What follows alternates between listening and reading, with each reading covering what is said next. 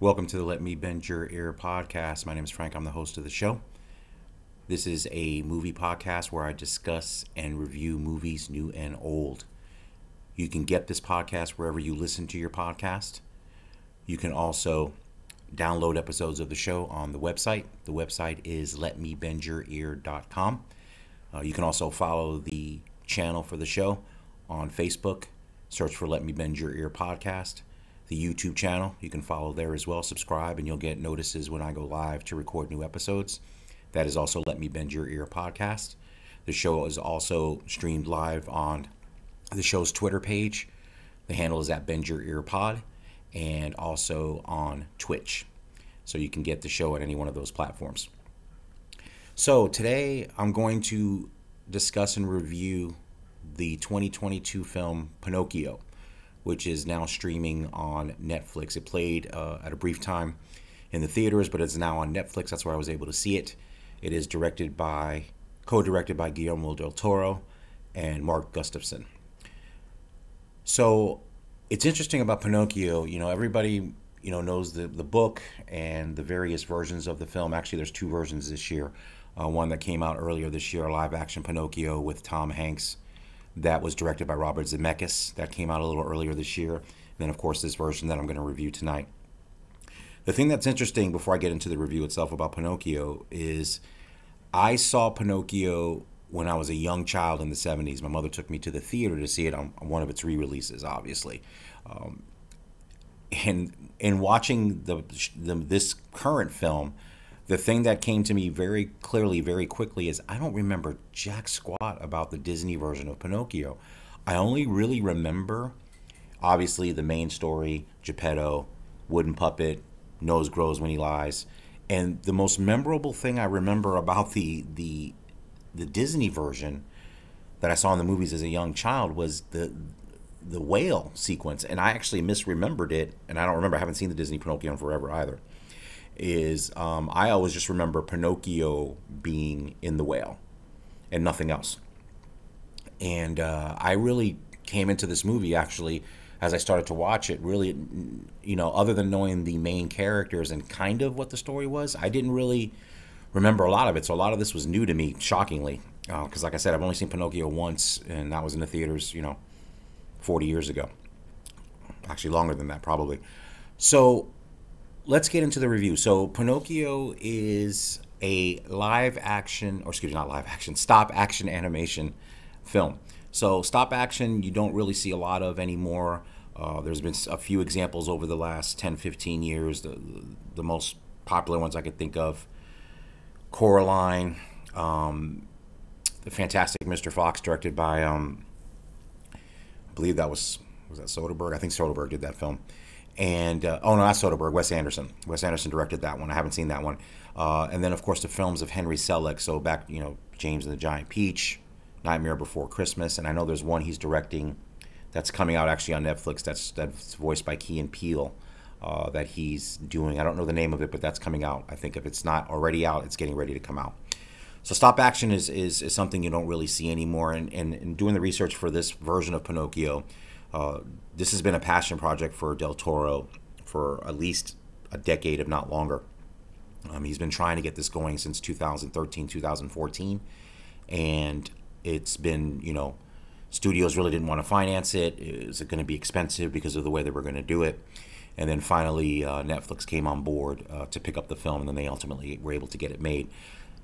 Uh, it took over a thousand artists to create the film. I think it took about three years to make and uh, it's uh, it shows on the screen. I'll get to that momentarily.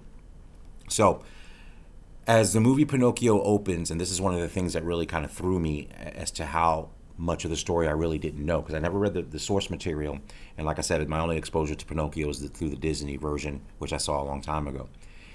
The movie opens with Geppetto, uh, the woodmaker, craftsman, and his son, um, Carlo and uh, you know, it, the movie opens. You know, he's close to his son. They do everything together. Um, at the time the movie begins, he's building uh, or he's putting together a, a, cru- a giant crucifix in the church. Uh, this is set, uh, of course, in Italy, and um, as the film opens, you, you get the, the feeling of that close relationship between father and son.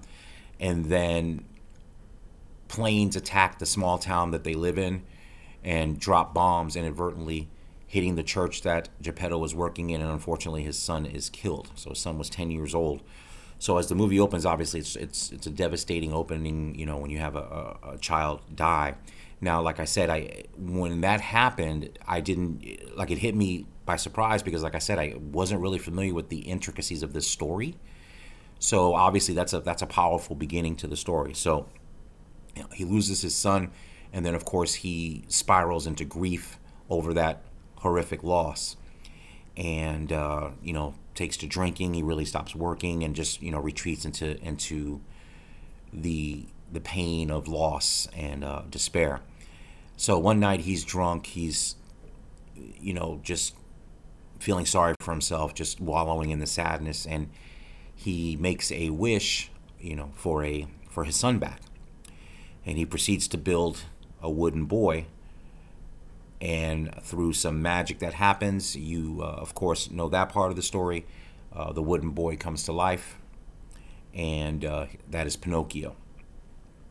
So Geppetto has Pinocchio now. He's you know he can't believe this is happening. Of course, he's startled when he first discovers this this creation is alive, and the next part of the film goes into his assimilation into the world. You know, what does he do? Does he go to school? What what what does Geppetto do with this this thing? It's, it's not a boy. It's even though it's talking and, and alive and doing things like that. And this is where the film is really, really interesting because the backdrop of Pinocchio in this version of it is World War II Italy and Benito Mussolini. So you wouldn't think uh, on a Pinocchio film that you would get Benito Mussolini. Um, so there's some kind of dark undertones there. The rise of fascism in Italy. Uh, there's a character in the in the film that's uh, one of the soldiers in the you would assume the Italian army that's recruiting very very young kids to go off to train so they can be ready for war. And uh, this character finds out about Pinocchio and sees him as a indestructible soldier and a value. So there's that pull, and then of course Geppetto doesn't want him to go to war. He wants him to go to school, and you also get another character, Count Volpe, which is voiced by the great actor Christoph Waltz, who runs a carnival and who's in town. The carnival's broke; they're not making any money, and he discovers Pinocchio and gets him to try to join the carnival. So these are kind of three things that are going on with the backdrop of of of the um, of the war.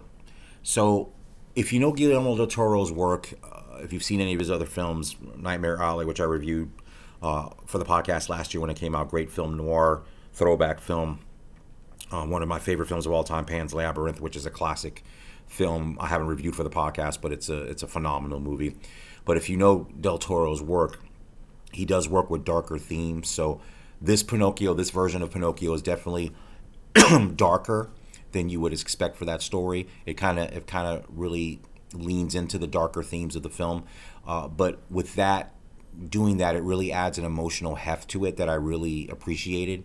Uh, very emotional. Like I said, he loses his son at the beginning. He's dealing with that grief as he's interacting with Pinocchio, um, who almost becomes a surrogate son to him. And as the movie evolves, you know, that conflict there that kind of brings back the grief of losing his son, but he's got something here that he can maybe hold on to uh, as a replacement. All of that stuff is kind of mixed in there. Um, the the the there are some even though with that dark themes, there's some great songs in the movie. Uh, that are performed. There are not a lot of songs in there, but there's some in there, and they're very well done. They're very well placed as well throughout the movie.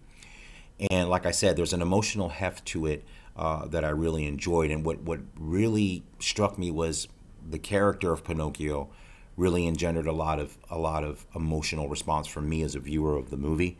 Uh, fantastic voice performance, fantastic performance because it really, as he's trying to navigate what he is, how he fits into the world.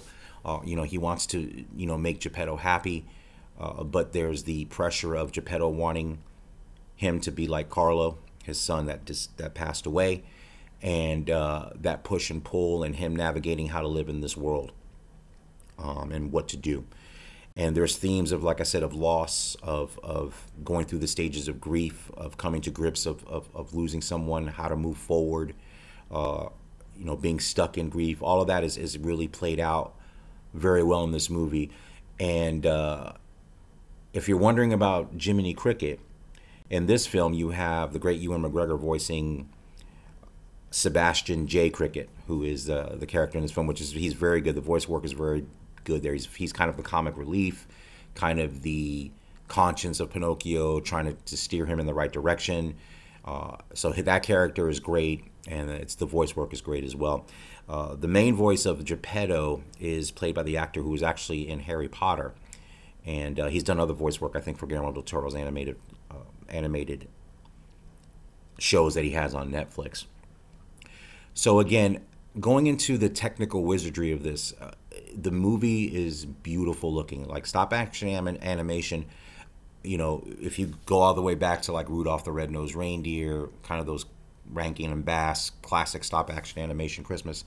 You know, one of the things in part of its charm of those movies are, are that it's that it's that it's crude in the sense that it's just you know it looks rudimentary even though it's very difficult to do even back then you have to move the character for each frame of film so, as I stated earlier, there was about a thousand people that worked on this film, and it took them three years to do it. The stop action uh, animation is stunning. The film looks stunning, like it's it's unbelievable. I mean, you know they're using that technique, but it's so well done. It's it's be- It's a beautiful looking film. It's just beautiful, and uh, I was amazed as I was watching the through the whole running time of the movie. I was amazed by how the movie looked. It was phenomenally looking and uh, very very impressive. So the movie is an hour and 56 minutes. Uh, didn't feel it was it moved very quickly. Like I said, the the movie is uh, at at times heavy, light, funny, serious. It's it's it, it goes through a whole different range of emotions. Like I said, if you're a fan of Guillermo del Toro's work, you'll see uh, you'll see it all played out here. You know, he he tells stories about about characters uh, going through some dark stuff and uh, and and kind of you know like I said, playing in that lane and leaning into the to the darkness of things that happen. So, with this version of Pinocchio, it's definitely there, and it definitely helps it. Like I said, it was uh, I didn't know what to expect when I was going to check it out. I had heard some really good reviews. Uh, I wasn't sure if, if I was going to even watch it, but I decided to to go ahead and watch it and review it for the podcast. And I'll tell you, I'm glad I did. It's a fantastic film. I highly recommend it. What I will say, um, the movie is rated PG. So my one only thing I will say is it's it's definitely not for little kids. So I wouldn't you know I wouldn't let a four, five, six year old watch it. Um, it's it's there's some darker themes in it. Uh, so I would probably would I would probably maybe start you know if I had maybe like an eight or nine year old uh, I would maybe start letting them watch it. But really little kids, this is definitely not for them. I think some of the elements may scare them, and some of the elements they may not understand. Uh, but I think a little bit older kids will be fine with it. Like I said, it's rated PG, so I think that's an appropriate rating. Uh, like I said, not for little kids, uh, but but uh, but younger kids can watch it. Probably, like I said, from like eight, nine, and up it should be fine. But again, like I said, it's the movie is visually stunning. Uh, the voice talent is great. You've got Ewan McGregor, um, John Turturro, Ron Perlman, uh, just just uh, great great performances all around with all the characters. Christoph Waltz, as I mentioned earlier, uh, fantastic. So I like I said, I highly recommend Pinocchio. Uh, like I said, you can see it now on Netflix. It was a film for Netflix. Like I said, I think I played in theaters for like a week or two, and now it's streaming on Netflix. So you can watch it now if you have Netflix. So again, um, Guillermo del Toro's Pinocchio, uh, co-directed by Guillermo del Toro and Mark Gustafson. Uh, I'm going to go ahead and give Pinocchio four and a half Van Goghs out of five. So on that scale, I mean, it's a fantastic movie. It's a movie I would watch again. Uh, I think uh, I'm interested to see how it does streaming wise, but um, I know the critical response has been fantastic, and I can see why. It's a really uh, excellent film. It's moving, it's funny, it deals with deeper issues, with grief, things like that, and it does it in a in a beautiful way, and it's beautifully rendered. Uh, so I highly recommend uh, Guillermo del Toro's Pinocchio. Again, it's streaming on Netflix. Uh, my review of it is going to be four and a half Van Goghs out of five. So again, I want to thank everybody that's listened to the podcast. I know it's been a while since I've been on. It's been a couple of months. It's been kind of a crazy couple of months. Uh, so I'm glad to be back. and uh, hopefully moving forward with more regular episodes. So I want to thank everybody that's stuck around and has listened to the show on the audio platforms or have watched it on YouTube, uh, Facebook, and on Twitter. I appreciate all the views and I appreciate the uh, the uh, listens. So thank you for that. If you want to reach the show, the email is let me bend your, or excuse me, bend your ear podcast at gmail.com. One day I'll get that email right. Bend your ear podcast at gmail.com. And I encourage you to go to the website. Every episode is there from the beginning. Uh, the website is letmebendyour.ear.com.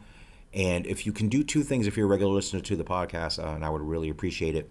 As an independent podcaster, obviously, there's really no way to get the word out other than social media and word of mouth from people that listen and like the show.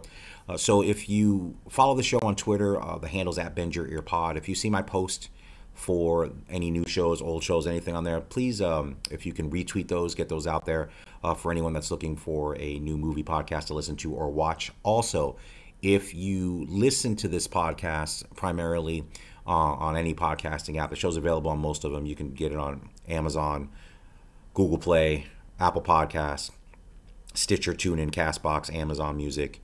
Um, pretty much anywhere. If you Google the show, Let Me Bend Your Ear podcast, it's, pretty much on every podcatcher. So wherever you listen to the show, especially if it's on uh, Google Podcasts or Apple Podcasts or Spotify, because the show is there as well, if you can rate and review it, that would be fantastic. Uh, if you give it a five star review, hopefully, uh, that'd be great.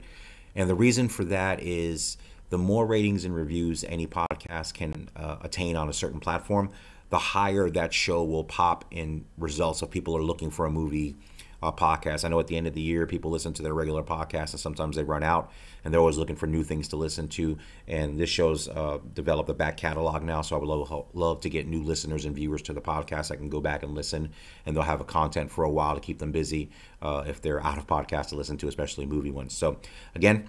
Uh, if you could do that, I'd really appreciate it. And again, if you want to email the show, the email is bendyourearpodcast at gmail.com. The website is letmebendyour.ear.com. And again, I want to thank all the viewers and all the listeners to the podcast. Like I said, hopefully I'll be back more regularly. Uh, but again, to wrap it up here, uh, I have rated and reviewed Pinocchio, directed by Guillermo del Toro. Four and a half Van Goghs out of five. So definitely check it out. It's streaming on Netflix now. Uh, take care, everyone, and have a fantastic holiday. See you soon.